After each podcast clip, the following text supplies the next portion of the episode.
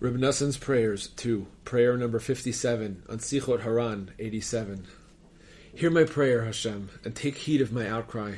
Do not be apathetic to my tears, for I am a stranger with you, a sojourner like all of my fathers. Turn aside from me, all you workers of sin, for Hashem has heard the voice of my weeping.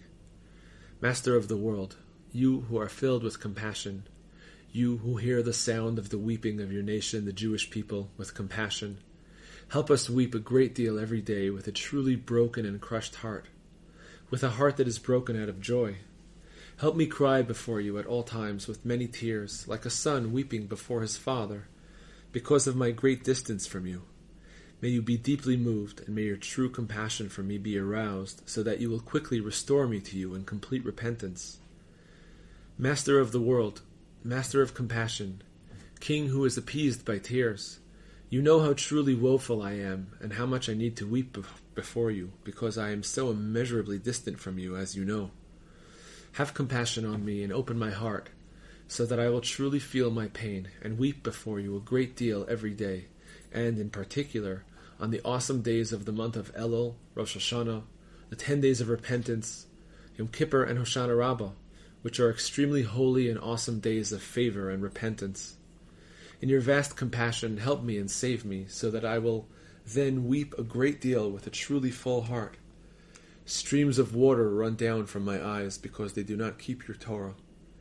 May I cast aside all cleverness and all thoughts that constantly interfere with, upset, and inhibit simplicity from the point of truth.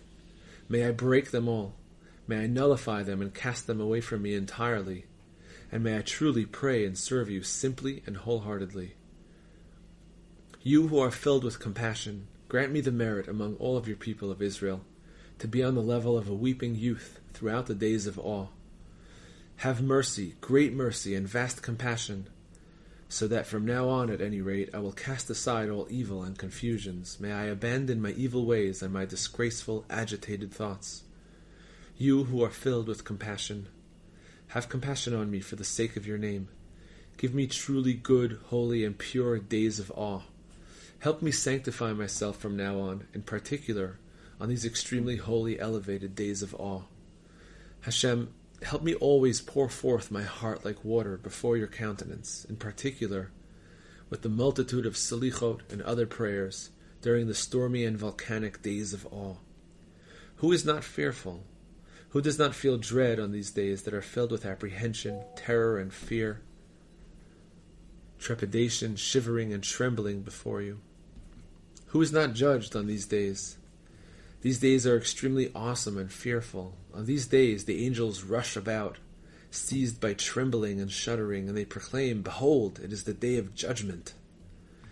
Master of the world, Master of the world, you who are fearsome and awesome, give me new words with which to appease you from where I am right now, so that I will truly return to you from now on.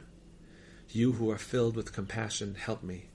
You who are filled with salvation, save me. Bring me to true wholeheartedness and simplicity.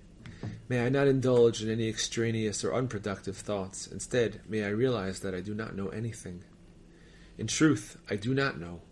It is not known to me at all what is occurring in my life, and how much more what is occurring in the world, because your thoughts are extremely deep. You who are filled with compassion, have compassion on me. Help me truly act with simplicity at every moment, so that as a result I will truly return to you quickly. Help me cry a great deal in Rosh Hashanah, Yom Kippur, and Hoshana Rabbah, as well as throughout the days of Elul and the ten days of repentance, so that your compassion for me will be aroused, and you will have mercy on me and on the entire Jewish people with great mercy and immeasurable love.